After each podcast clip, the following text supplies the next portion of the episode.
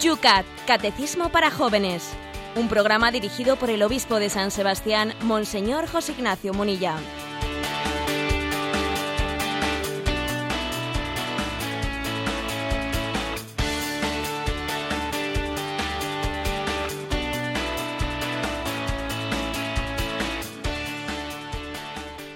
Buenos días, querida familia de Radio María. Una semana más, hoy lunes comenzamos este espacio de radio que se llama el Yucat. Estamos en directo desde San Sebastián en un día que después de las lluvias del fin de semana se nos anuncia que va a ser soleado. Veremos. 13 grados, con día fresco, amanece en San Sebastián. Rocío, buenos días por Madrid. ¿Cómo está la temperatura? Buenos días. Pues aquí hace bastante más calor. Vamos a llegar a los 25 a lo largo del día. Madre mía. Pues con esas diferencias sí es verdad que a todos eh, nos escuchen desde la comunidad autónoma que nos escuchen, yo creo que donde nos unimos es en una semana donde empieza la vuelta al colegio. Comienza el nuevo curso, y bueno, pues en el orden pastoral inmersos estamos en él también, pero en nuestros colegios, el mundo de la enseñanza, en un año importante, vuelven los chavales a las aulas. Buenos días, José Ignacio. Buenos días. Y además, recientemente, eh, la Conferencia Episcopal Española publicó un documento sobre esa coordinación, esa coordinación entre familia, escuela, especialmente la escuela católica, pero escuela eh, y la parroquia. Eh, familia, parroquia y escuela, pues forman una tríada, una tríada tan inseparable como, como es el misterio de la Santísima Trinidad, si se me permite esa comparación. Es que, lógicamente, son los tres ámbitos los tres ámbitos en los que nace, crece y se desarrolla la formación cristiana, parroquia, escuela y familia, y tiene que haber conjunción entre ellos. ¿eh? Puede ser bueno que tengamos acceso a leer ese documento de la Conferencia Episcopal Española. Tal es así, tal es así que también en la, el plan pastoral de la Iglesia se adapta al calendario escolar. ¿eh? El plan pastoral de, la, de las diócesis no comienza en enero, no, comienza pues con el curso escolar. El curso escolar configura la vida de la Iglesia, pues igual que también configura la vida de las familias que tienen niños, porque una, una familia lógicamente se, tiene su vida adaptada en torno al curso escolar. También así la, lo hace la Iglesia. ¿eh? Bueno, pues eh, vamos a ponernos todos en, en, en colaboración, en comunión y buscando una dirección, ¿no? que es la dirección de la nueva evangelización en la que estamos comprometidos. Pues con ese espíritu, con esa novedad eh, escolar de esta semana, comenzamos un día más este programa que también quiere ser, sin duda, un pequeño granito de arena en el mundo de la educación, especialmente entre los jóvenes. Comienza un día más el...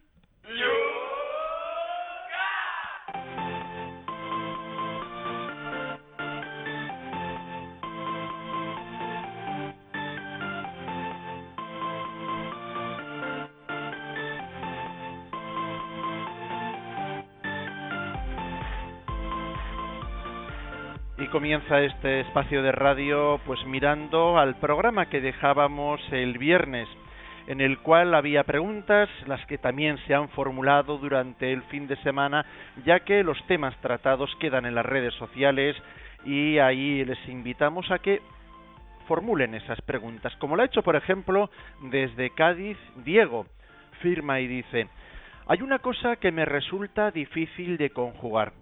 Por una parte decimos que hay que pedir con fe en que tu petición va a ser escuchada, pero por otra parte la oración cristiana nos tiene que disponer a hacer la voluntad de Dios y no la nuestra. ¿Cómo se comen, dice, juntas estas dos cosas? Bueno, con un poquito de aceite y bien alineadas, ¿eh? pero obviamente sí es cierto que hay que hacer ese, ese esfuerzo de conjunción de estas dos cosas. Hay que pedir con fe en que tu petición va a ser escuchada, y por, otra parte una oración bien hecha nos tiene que disponer a hacer la voluntad de Dios, no la tuya. Vamos a ver, digamos que a la oración de petición corresponde tanto la certeza de ser escuchado como la renuncia completa a ser atendido según mis planes. Las dos cosas son elementos que tienen que constituir la oración de petición. ¿eh? La certeza de ser escuchado y la renuncia completa a ser atendido según mis planes. yo sé que mi oración es escuchada. Pero lo que es muy importante es que yo me disponga el cómo, de qué manera, en qué orden, etcétera, eso se lo deje a Dios. Yo sé que Dios quiere mi bien. Lo que no estoy yo tan seguro es si lo que yo entiendo por bien eh, va a coincidir con lo que Dios eh, entiende por bien. Y claro, el entender de Dios es mucho más amplio que el entender mío. Yo tengo una visión de la jugada muy corta, muy cortita. ¿Mm? Yo camino por la vida con faros cortos, con faros muy cortitos, y Dios camina con faros largos. ¿eh? Luego, las dos cosas son ciertas, ¿no? A la oración de petición corresponde la certeza de que voy a ser escuchado. Ahora bien, yo tengo que renunciar al cómo, al modo, a los planes, a es decir, Dios sabe más que yo, eh, cómo me corresponde, Dios seguro que me va a escuchar, aunque no es seguro que el escuchar de Dios pase por concederme esto y esto que le he pedido en este orden que se lo he pedido. ¿eh? Seguro que me va a escuchar. Es como cuando una madre siempre da a su hijo lo que necesita, ¿eh? aunque no siempre coincide lo que le necesita con lo que le pide. No, no siempre coincide. Pero la madre se inclina por el bien de su hijo, no por la, ¿eh? no por el capricho de su hijo. Una buena madre da a su hijo lo que necesita, no lo que con su capricho le está pidiendo. ¿eh? Por lo tanto, en la, en la oración de petición hay una ampliación de miras. Aquí se tiene que ampliar las miras, encender ¿no? los faros largos. Desde Bilbao, Susana nos pregunta, ¿cómo conseguir que la oración sea la expresión de nuestra vida real y no un oasis que no logra transformar nuestra vida cómoda y materialista, dice? Pues la pregunta está muy bien hecha y además es una pregunta de esas que verdaderamente deberían de inquietarnos. A ver, eh, yo cómo consigo que mi oración sea real, real, porque claro, si yo voy a una capilla y digo cosas bonitas, bonitas, poéticamente bonitas, y luego vuelvo a mi vida y en mi vida a ver, yo tengo un tono de planteamiento cómodo materialista que no eh, que no tiene nada que ver con lo que yo he dicho en la oración, como a veces vamos a la oración y entonces allí decimos frases, ¿no? Que sobre todo cuando nos servimos de alguna oración y Señor, eh, eh, yo amo tu cruz y, no sé qué, ya, amo tu cruz y salgo de ahí y en la primera pequeña cruz que me viene me escandalizo. Decimos cosas hermositas ¿eh? Y luego resulta que nos saltan chispas en cuanto en la vida amo la cruz del Señor, abrazo tu cruz y lo Recuerdo, eh, recuerdo una anécdota que me contaba un conocido, un conocido que había tenido algunos encuentros con la Madre Teresa de Calcuta eh, y que le había preguntado a la Madre Teresa, bueno, pues qué tenía para caminar, o sea, qué tenía que hacer, ¿no? Para ser santo. Y Carol me decía, yo esperaba que la Madre Teresa me hablase, eh, pues, de la oración o algo así, ¿no? Y se quedó sorprendido con la respuesta que le espetó la madre Teresa, muy concisa. Le dijo, limpia retretes. ¿Eh? Así se lo dijo. Estaba con ella allí, ¿no? Pues en la en Calcuta y le dijo, tú limpia retretes. Y luego, por cierto, él comentó que ella que ella siempre se reservó el privilegio de hacer es, eh, ella misma en sus conventos esto, lo de limpiar retretes, que siempre buscaba la habitación más próxima a los servicios para poder encargarse ya de limpiar los retretes. ¿A dónde voy con esto? Porque es, que es muy importante conjugar la oración con los servicios más sencillos y más humildes. Yo, o sea, yo creo que para, para que nuestra oración no sea eh, irreal, eh, no sea palabrería, eh, palabrería romántica, es muy importante conectar la oración con los servicios más humildes, con coger la escoba, con limpiarle el retrete, y con pelearnos por hacerlo yo, por hacerlo en el servicio que no quieren hacer los demás. Ese consejo es un consejo pues muy encarnado, muy encarnado en la realidad, ¿eh? para que la oración y la vida sean una sola cosa.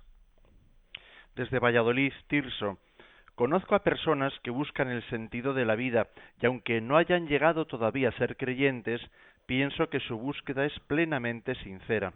Mi pregunta es la siguiente. Cuando, e, cuando estas personas hablan Cuando estas personas hablan con su propia conciencia, ¿están haciendo oración? Dice Tirso.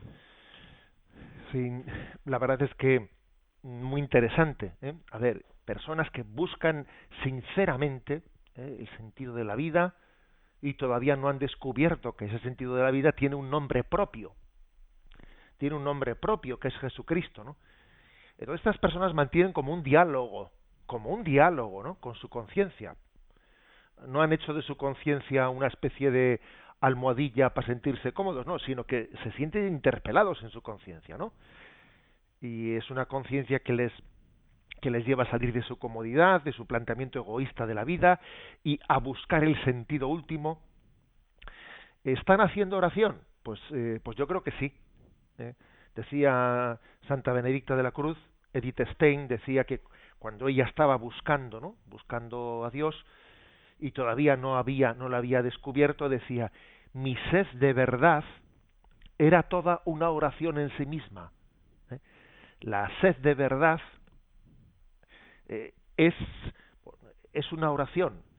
Obviamente si obviamente le falta descubrir el rostro que está detrás de esa conciencia, ¿no? Le falta descubrir el rostro de saber con quién hablo. Es como si estoy hablando con alguien, pero todavía hay como un velo hay como una, tela entre medio que no me, permite ver el rostro. Cuando llegue la fe, haré que ese diálogo que tengo con la conciencia me dé cuenta que no es conmigo mismo, que es un diálogo con Dios. Pero, sin duda alguna, este buscar limpiamente en nuestra conciencia el sentido de la vida es pues, la, la, mejor introducción, es como un embajador a la oración. ¿eh? Decía, repito esa frase de Edith Stein, mi sed de verdad era toda una oración en sí misma. Isabel José Ignacio de la República Dominicana plantea lo siguiente yo no he hecho la comunión, aunque mis padres me dijeron que había sido bautizada. El vínculo que tengo con Dios es esta radio, Radio María. ¿Podría recibir la confesión y la comunión en Radio María? ¿Qué pasos tengo que dar? Dice Isabel. Bueno, pues esta pregunta, aunque a algunos oyentes les, les haya podido sorprender, la recibimos con cierta frecuencia. ¿Eh?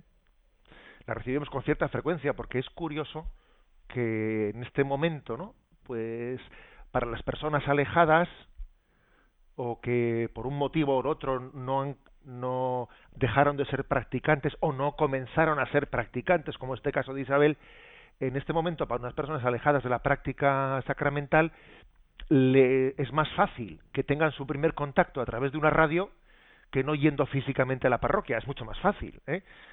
de hecho, esto lo estamos comprobando, que eh, muchos, eh, muchos retornos hacia Dios, en muchos volver de nuevo, ¿no? Primero hay un encuentro a través de la radio y unas ciertas semanas o meses en las que uno va teniendo esa relación con Dios a través de la radio y luego finalmente se acerca físicamente a la parroquia.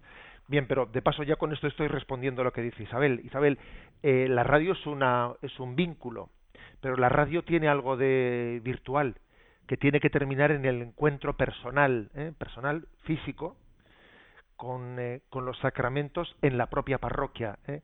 Y el ámbito, el ámbito de nuestro encuentro con Dios es la parroquia. La parroquia es la casa, es la casa común, la casa común de los cristianos.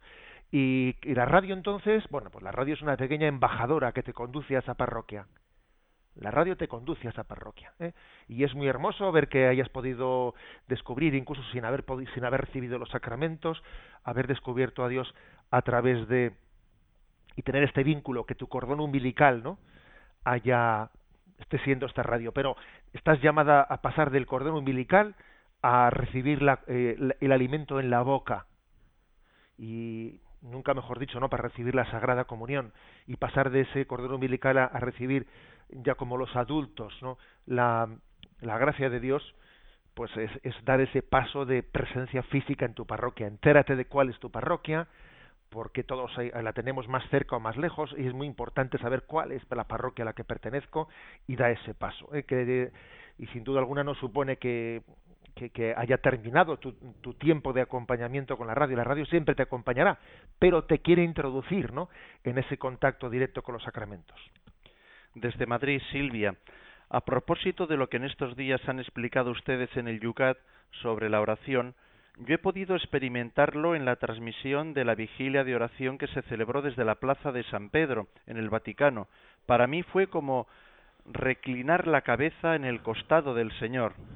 Pues bueno, la verdad es que mm, creo que la radio prestó un gran servicio y, y también eh, pues pudo verse a través de las imágenes que servía por internet y mm, fue una lección de oración. ¿eh? El Papa Francisco nos ha dado una lección de cómo orar durante largas horas, pero a gusto, ¿eh? largas horas y a gusto, sabiendo estar con la cabeza reclinada en el costado del Señor. Y entonces esa experiencia de, de Tabor, qué bien se está aquí. ¿eh? Hagamos, hagamos tres tiendas. ¿Eh? Yo creo que es una, una señal de que Dios, Dios nos bendice, ¿no?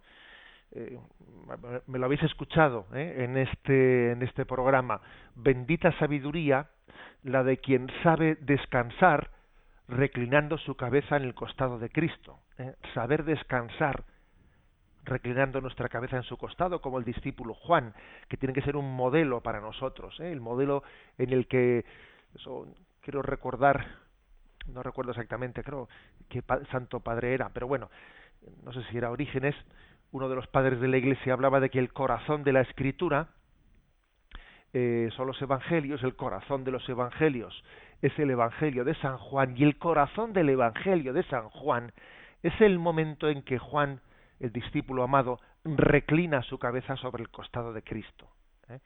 Luego esta, esta experiencia creo que debe de quedar marcada y no, y, no olvidarse nunca en nuestro corazón.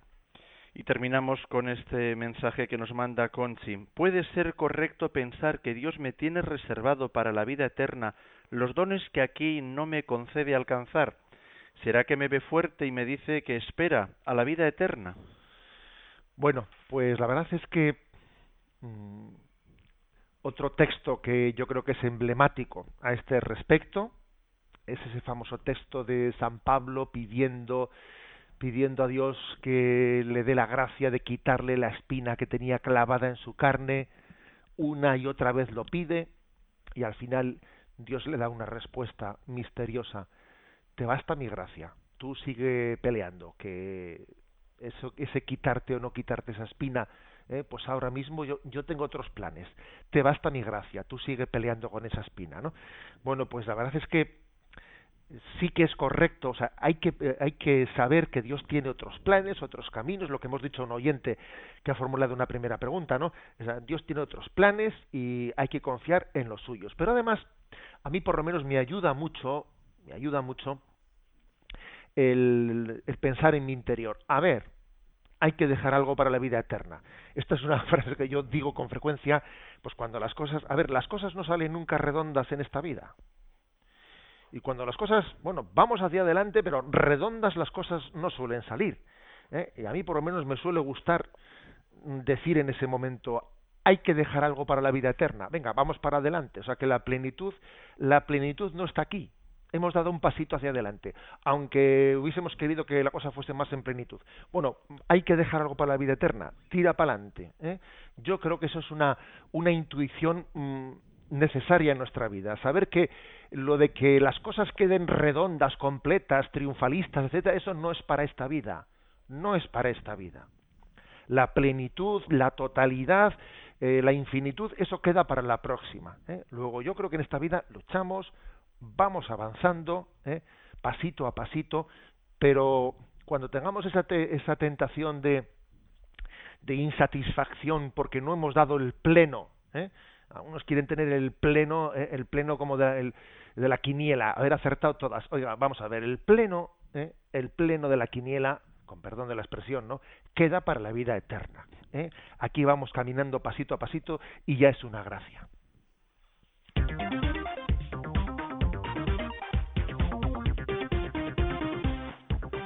Son las 8 y 19 minutos, 7 y 19 si nos escuchas desde las Islas Canarias. Estás en Radio María, esto es el Yucat. Vamos con el primer punto de la jornada de hoy, lunes. Es el 508 del Yucat. Dice así. ¿Qué ocurre cuando no se siente nada en la oración o cuando incluso se siente una aversión a la oración? La distracción en la oración, el sentimiento de vacío interior y de sequedad, incluso de aversión, a la oración son experiencias que tiene todo orante. Ser constante en la fidelidad ya es ya en sí, en sí oración. Incluso Santa Teresa de Niño Jesús estuvo mucho tiempo sin poder experimentar nada del amor de Dios. Poco antes de su muerte, la visitó por la noche su hermana Celine. Vio que Teresa tenía las manos enlazadas. ¿Qué haces? Deberías intentar dormir, dijo Celine. No puedo, sufro demasiado, pero rezo, respondió Teresa. ¿Y qué le dices a Jesús? No le digo nada, le amo. Bueno, uno de esos pasajes, ¿no? de la historia de la espiritualidad que nos hacen entender que los santos, los santos han tenido experiencias de noche oscura muy fuertes. ¿eh? Santa Maravillas de Jesús, la Beata Teresa de Calcuta, Santa Teresita de Lisieux. Es muy frecuente que los santos hayan tenido hayan tenido esas noches oscuras. Y lo que no sabemos, porque claro, muchos de esos santos eh, se han llevado el secreto de cómo han sido sus luchas interiores, se lo han llevado a la vida eterna. Estoy convencido que lo que sabemos de las peleas interiores que ha habido ¿no? en la vida de los santos es una pequeña parte de las que ha habido en realidad. ¿Por qué Dios permite, por qué Dios integra en su plan de purificación estas noches interiores, estas noches oscuras? Esto de una eh, experiencia interior de sequedad, incluso una aversión que llega eh, a, resultar pues anti no sé que uno tiene una especie de alergia. A veces existe como una alergia ¿eh? Eh, que me resulta difícil no quedarme en silencio quedar bueno en primer lugar esto suele tener como digamos dos explicaciones. Bueno dos seguro que tendrá muchas más pero bueno yo pretendiendo resumir. En primer lugar esa especie de aversión ¿eh?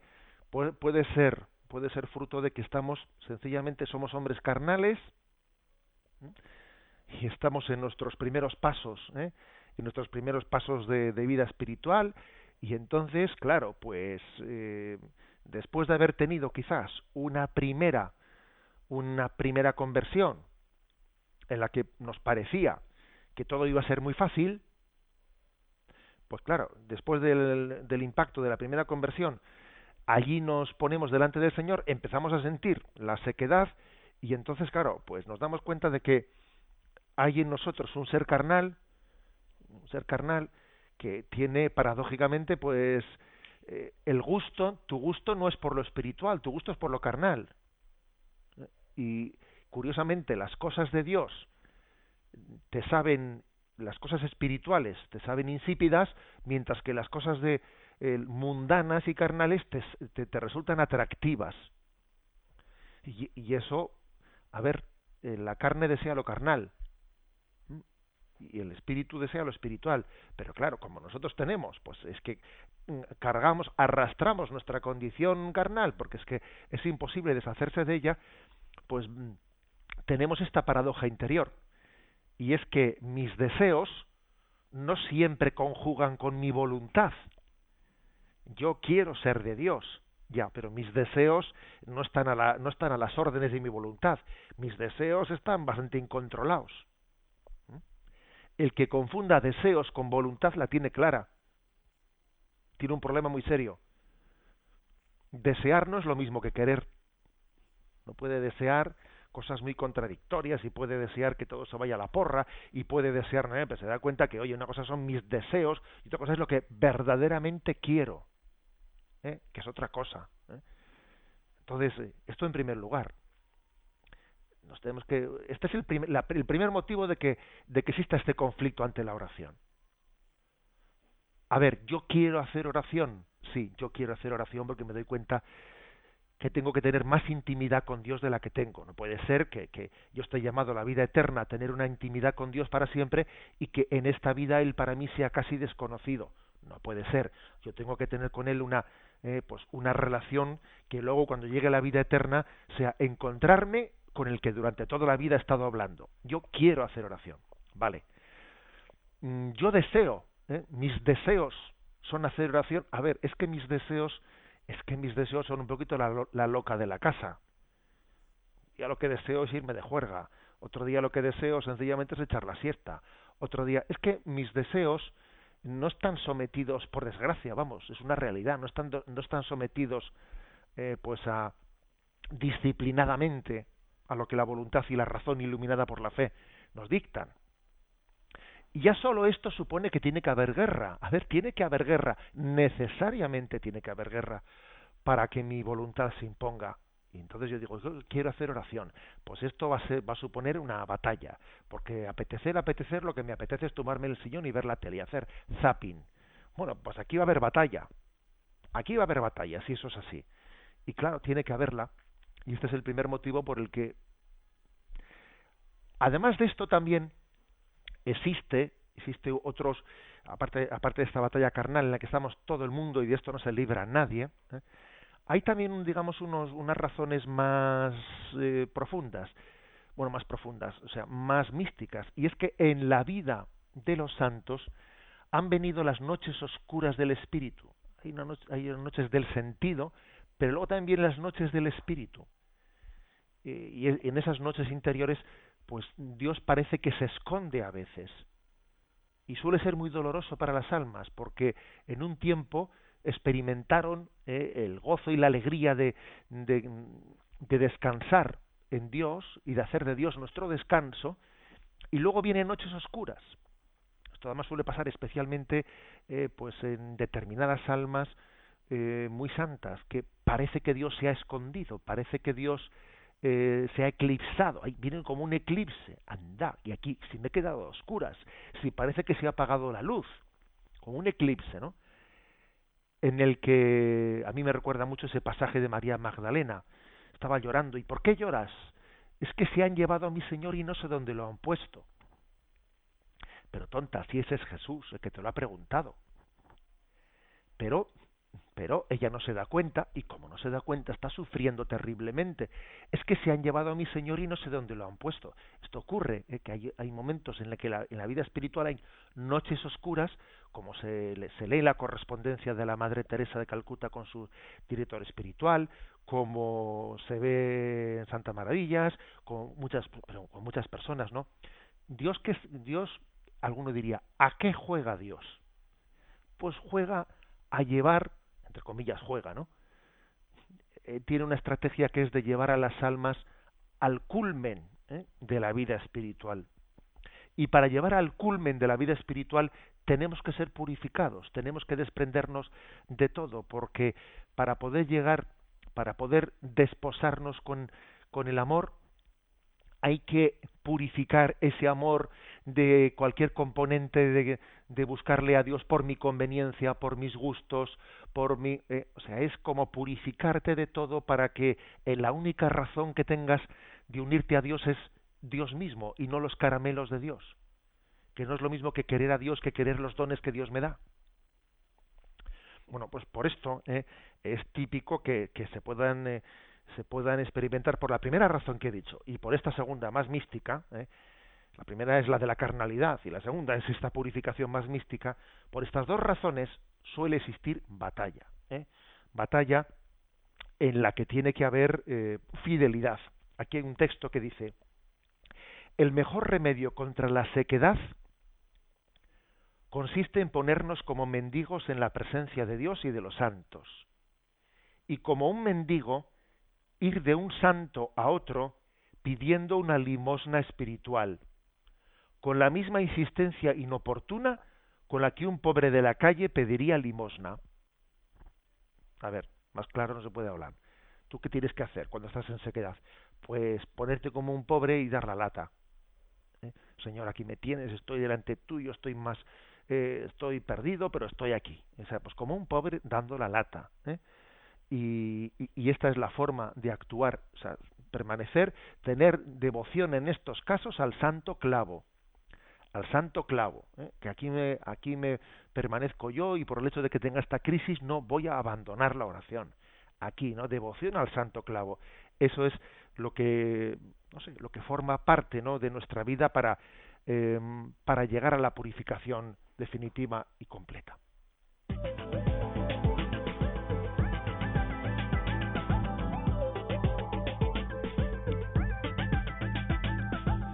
Son las 8 y 30 minutos, 7 y 30 minutos en las Islas Canarias. Tiempo para vuestra participación, descanso musical también. Lo podéis hacer a través de las redes sociales, en Twitter, no tienes más que tu pregunta, acompañarle a arroba obispo munilla. También lo puedes hacer a partir de la página de Facebook de este programa, donde está planteada la pregunta que nos acaban de explicar. Yucat Radio María. También se puede enviar un correo electrónico a yucat@radiomaria.es o si no, pues el teléfono de Radio María que vamos ya conociendo todos. Para participar en directo 91 153 8550 91 153 8550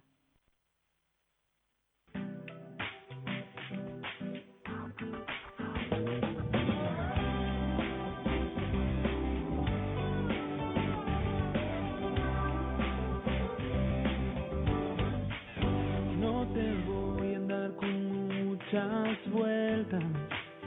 Vos sabes de qué te quiero hablar. Si una vida golpea tu puerta, tan solo vos podés dejarla entrar. Sé bien que yo no soy quien para hablarte. Tal vez ni me quieras escuchar. Yo no estoy aquí para juzgarte. Tan solo hay cosas que no puedo callar. Ciertas cosas no se deben callar. Creo que toda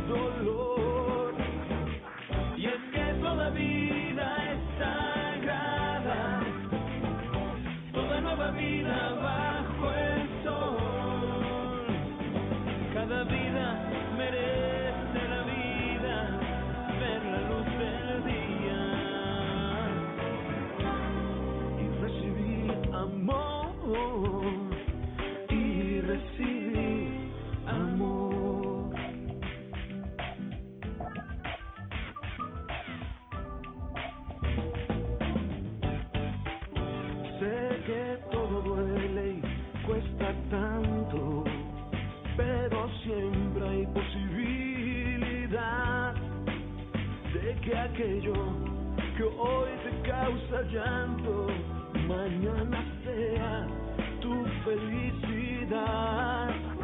Sé que yo no estoy en tus zapatos y que es muy fácil para mí opinar. Te respeto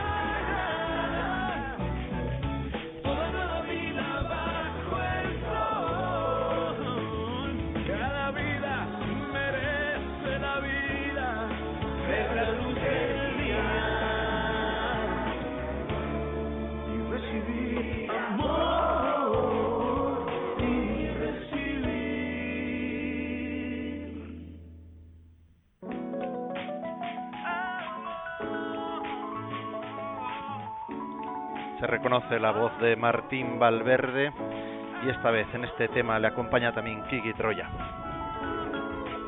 Vamos con las preguntas que nos están llegando de nuestros oyentes. Eh, vamos a pedir una vez más que sean concisos a la hora de plantear la pregunta. Tenemos algunos correos que son realmente pues pues muy largos, muy largos. Intentamos, bueno, tienen que hacer, por favor, un pequeño esfuerzo por condensar las preguntas para poder atender así en este corto espacio que tenemos al mayor número posible de oyentes. Por ejemplo, José Ignacio María Pilar nos dice, eh, solo corroborar la, la, sutileza con la que el maligno intenta desviarnos de los compromisos previamente adquiridos. Yo lo que he hecho yo lo pude constar, constatar al principio de los ejercicios espirituales en la vida ordinaria. Siempre salía algo para los días y horas en los que había comprometido para hacerlos la tentación era fuerte porque parecían cosas inocentes, pero como San Ignacio en la introducción ya me lo había advertido, me mantuve firme. A medida que el tiempo fue pasando, la fuerza del mal espíritu fue cada vez menor, aunque siempre hay que estar atento. Aprovecho para comentar que hacer los ejercicios espirituales en la vida ordinaria fue y sigue siendo una experiencia gozosa, inexplicable, dice.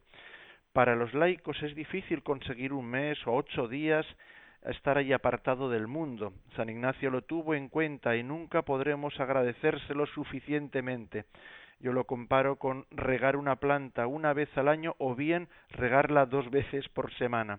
Me permito animar a los oyentes para ello. Es desde Fraga, Pili, nos escribe esto Huesca. Bueno, pues eh, interesante la experiencia que comparte María Pilar sobre, pues es que es muy previsible, eh, es muy previsible, pues que lo dice San Ignacio de Loyola, que Satanás, que él nos intente siempre poner excusas, siempre poner excusas para que a última hora yo no termine de rematar mi encuentro con Dios. Es que Satanás existe y tiene su estrategia, y su estrategia es apartarnos de Dios. Por lo tanto, es muy previsible eh, el que eh, las excusas esas de última hora que es que hay es que hay es que pues que formen parte de una tentación y hay que ser en esto hay que ser empeñista ¿eh?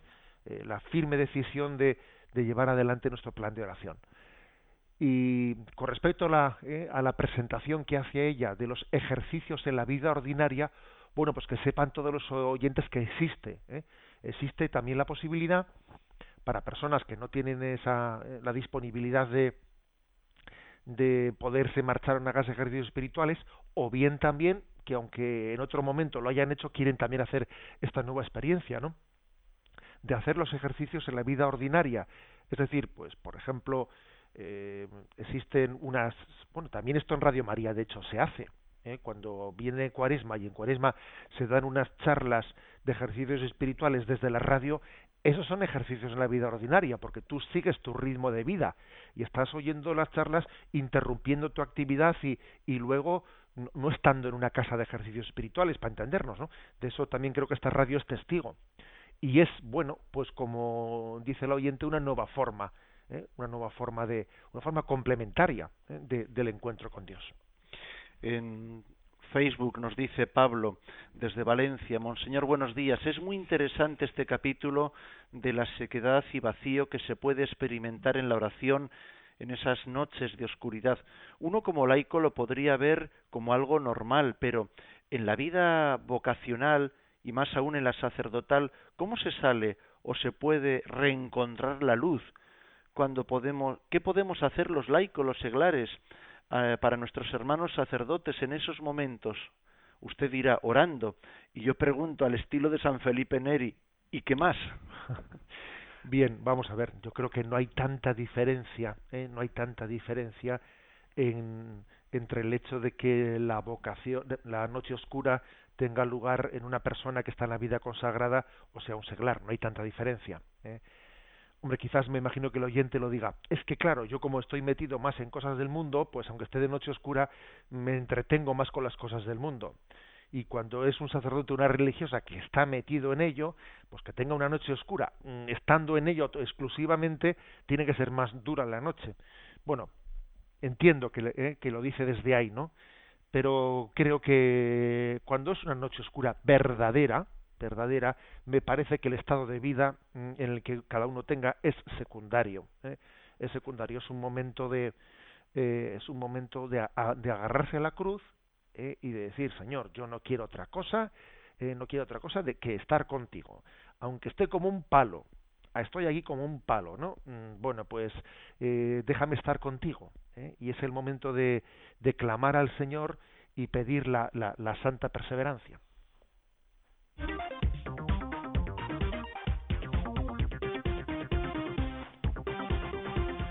Tenemos que seguir adelante. Dos preguntas todavía pendientes para el programa de hoy, cuando son las 8 y 42 minutos, 7 y 42 para los oyentes canarios. Pregunta 509 del Yucat. ¿No es la oración una huida de la realidad? Quien ora no huye de la realidad, más bien abre los ojos para ver toda la realidad recibe del mismo Dios Todopoderoso la fuerza para, re, para resistir la realidad. La oración es como una gasolinera, a donde se recibe gratis la energía para recorrer caminos lejanos y para los retos más extremos. La oración no saca de la realidad, sino que introduce plenamente en ella. Orar no es perder el tiempo, sino que duplica el tiempo que queda lo llena de sentido desde dentro. Bueno, pues como veis hay unas, frases de esas incisivas que ponen un poco patas arriba, ¿eh? patas arriba, pues nuestros criterios. A ver, eh, orar es huir de la realidad. No, no, es más bien ver la realidad con los ojos de Dios. Eh, orar te quita el tiempo. No, más bien orar me duplica el tiempo. ¿Por qué me lo duplica? Pues porque, claro, afronto la realidad, pero la afronto pues eh, revestido de la gracia de Dios, siendo consciente de que yo no soy protagonista único de la batalla de mi vida, sino que yo eh, llevo adelante la batalla de Dios contra el mal. Entonces a mí me duplica el tiempo, no, no, no voy yo solo, la gracia de Dios me asiste.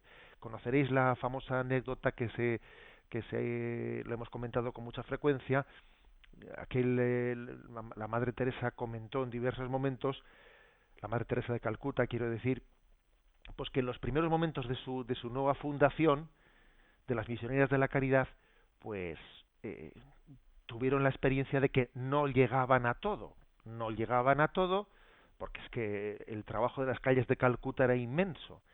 Y entonces se plantearon el decir bueno qué hacemos eh, quitamos rato de oración para así tener más tiempo de apostolado.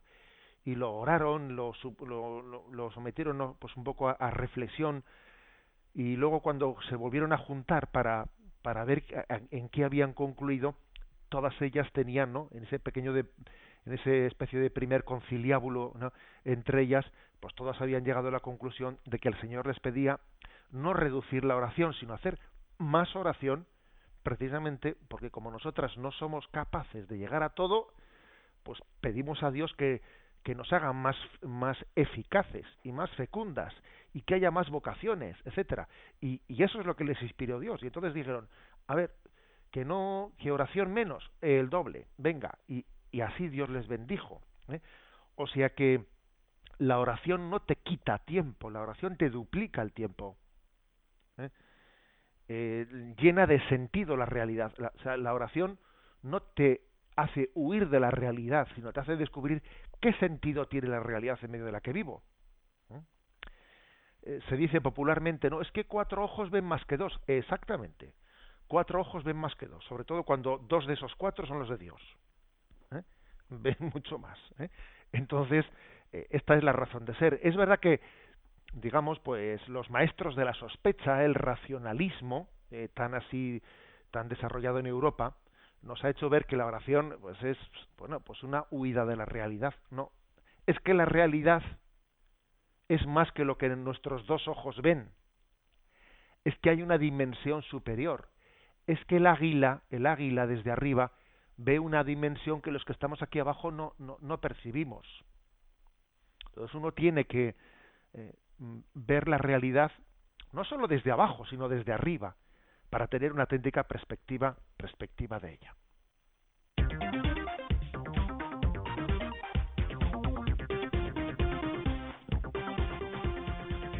Y acometemos el número 510 del Yucat en esta recta final del programa de hoy lunes. ¿Es posible orar siempre? Orar es siempre posible. Orar es una necesidad vital. Oración y vida son inseparables. No se puede despachar a Dios con un par de palabras por la mañana o por la tarde. Nuestra vida debe, de, debe convertirse en oración y nuestras oraciones deben hacerse vida. La historia de cada vida cristiana es también una historia de oración, un único y largo intento de unirse cada vez más íntimamente con Dios.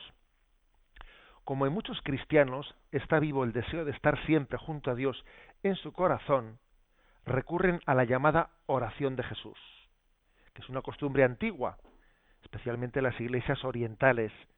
El orante intenta integrar una fórmula sencilla de oración. La más conocida es Jesús, Hijo de Dios, ten misericordia de mí. De tal modo en su jornada que se convierte en una oración constante. Bueno, es posible orar siempre. Y aquí se dice, mi vida tiene que convertirse en oración y mi oración se tiene que convertir en vida. Es que es así. De lo contrario, hay algo de irreal aquí. Mi vida tiene que convertirse en oración. Mi oración tiene que convertirse en vida.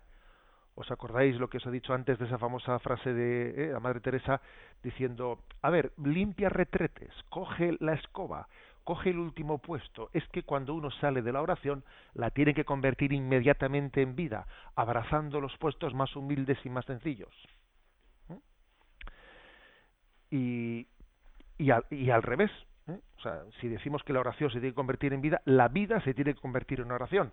¿Y qué es eso de que la vida se tiene que convertir en oración? Pues que tenemos que intentar que la oración no sea como un capítulo aparte. Que es una pobreza muy grande eso que dice aquí de, a ver, despachar a Dios en dos palabritas. por la mañana le hago una oración, oración de la mañana, oración de la noche, y así se le hago pa, pa, pa, incluso con una, con una tonadilla, con una tonadilla de esas que ya suena a algo monótono y ¿eh? O sea, es un peligro muy grande. Aquí mi oración es dos momentitos y ala, a lo mío, venga. ¿Eh? Venga, ya he hecho las oraciones, ahora lo mío. ¿Cómo que lo mío? A ver, es que lo mío, o sea, es que Dios no es un capítulo aparte. ¿eh? Tenemos el peligro de que, a ver, me han enseñado unas oraciones y eh, la, eh, se acaban convirtiendo en un, en un hábito rutinario hasta el punto de que es algo, es que me suele pasar que si digo, algo me falta, porque si no, no me duermo, ay, sí, que me falta hacer la, la oración. A ver, casi como si fuese una muletilla, como si fuese eh, pues un amuleto, un amuleto de la suerte, que no, que eso está mal planteado. Eso está mal planteado. O sea, en mi vida tiene que ser oración. No tengo que hacer instantes de oración sueltos en mi vida, sino mi vida tiene que ser oración. Eso supone vivir en presencia de Dios. O sea, que, mm, que yo puedo tener en contacto con Él, una palabra con Él en, en, un momento determinado, ¿no? De, de, una manera continuada. Pues le pido al Señor por, para que me dé la gracia de afrontar este lío en la oficina que no termine de aclararme.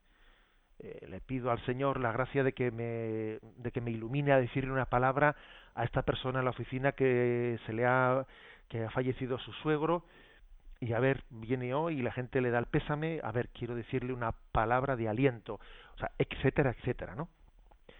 Y una manera, una manera de, de tener esa oración continuada, aquí la propone ¿eh? el Yucat, es la, la, llamada oración de Jesús. Es una costumbre oriental, ¿eh? que es como tener, entre comillas, ¿no? Pues una, una jaculatoria, una jaculatoria como una muletilla, ¿eh? pero digamos eh, hecha conscientemente, una ejaculatoria en, la que yo me apoyo para estar en presencia de Dios. Jesús, hijo, Hijo de Dios, ten compasión de mí. Jesús, Hijo de Dios, ten compasión de mí. Ten misericordia de mí. Y ese ten misericordia de mí, pues es una manera de ponerme en presencia de Dios. Uno puede, puede entre comillas, formular eh, la invocación o la jaculatoria, la invocación con la que más se identifique, porque igual hay una, mm, una, una, invocación con la que se siente más identificado, pues que la escuchó un día en el Evangelio y le gustó, y le dice, Señor, ten misericordia de mí, Señor, haz que vea, eh, yo qué sé, ¿eh? la, la, la, invocación que más le guste. Aquí se nos ha propuesto esta que es ya muy conocida en la tradición oriental, Jesús, Hijo de Dios, ten misericordia de mí. Es una, un recordatorio de, de, de, de, esa invocación que aquel ciego Bartimeo, el ciego Bartimeo que sabía que Jesús iba a pasar por allí, dijo, a ver, va a pasar Jesús, yo estoy ciego, eh, es una ocasión de oro, yo no quiero perder la ocasión de invocar a, eh, al Mesías ahora que me han dicho que va a pasar por aquí. Jesús, Hijo de Dios, ten misericordia de mí. Puede ser una jaculatoria de la que uno se sirva eh, para vivir en esa, en esa presencia de Dios. Pero, vamos a ver, la clave está en esto que dice aquí el Yucat. Nuestra vida debe de convertirse en oración y nuestras oraciones tienen que hacerse vida. Lo segundo yo creo que gracias a Dios lo tenemos más claro, que nuestras oraciones tienen que hacerse vida. Es que si mis oraciones son palabras bonitas románticas, ¿eso qué es eso? Mis oraciones se tienen que hacer vida. Bueno, pues para eso mi vida tiene que hacerse oración. Esto es así, es una pescadilla que se muerde la cola. Para que mis oraciones sean vida y no sean una palabrita abstracta, para eso la vida tiene que hacerse oración y tenemos que, pues cada uno ir buscando nuestro método de cómo nuestra vida se hace oración. Vivo en presencia de Dios. Eh, tengo con él un coloquio, un coloquio frecuente y, y, para eso no importa que esté fregando los cacharros en la cocina y para eso no importa que esté donde esté. ¿eh? Puedo y debo ¿eh? hacer de mi vida una oración para que mi oración después se traduzca en la vida, en una vida de conversión.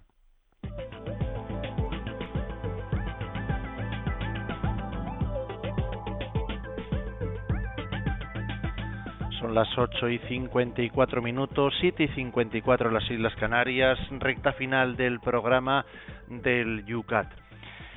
Vamos con, son muchas las preguntas, tranquilos que mañana abrimos el programa con las que eh, pues quedan por aquí pendientes en las redes sociales por ejemplo, Javier José Ignacio en un correo electrónico muy largo que intento pues eh, resumir, simplemente lo dejamos así en dos palabras. Él está hablando mmm, y nos lee un punto el 469 del Yucat hablando de la oración, elevación del corazón, dice, bueno, pues el tipo de oración entiendo para ello que es el Padre Nuestro, pero luego lo solemos unir directamente también con el Ave María. El interlocutor, ¿cómo lo podemos estar así cambiando automáticamente unas veces al Padre, luego a la Virgen eh, no sé si plantea lo que quiere decir es eh, que ese tipo de unión que hacemos, por ejemplo, dice él en el rosario, de unir el uno, luego aparece el otro, que si eso confunde, si no ayuda, pre pregunta Javier desde Valladolid. Bueno. La verdad es que eso es un problema que tenemos nosotros. Eh, pues eh, la familia divina eh, están en perfecta comunión y la verdad es que es como si dijésemos, es que si ahora me dirijo al padre y a la madre y luego, y, pero vamos, es que no hay ningún problema. ¿eh? El problema quizás es que nosotros a veces somos demasiado cuadraditos. ¿eh?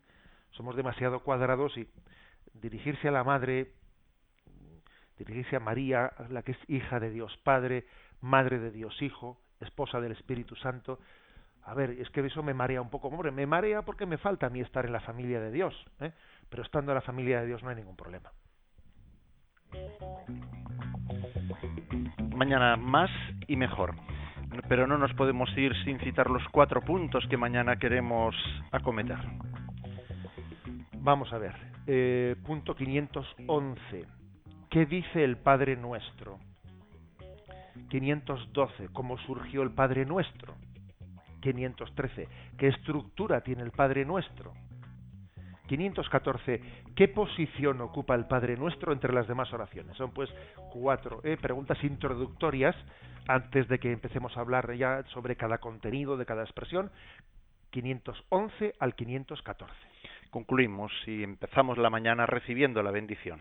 La bendición de Dios Todopoderoso, Padre, Hijo y Espíritu Santo, descienda sobre vosotros. Alabado sea Jesucristo.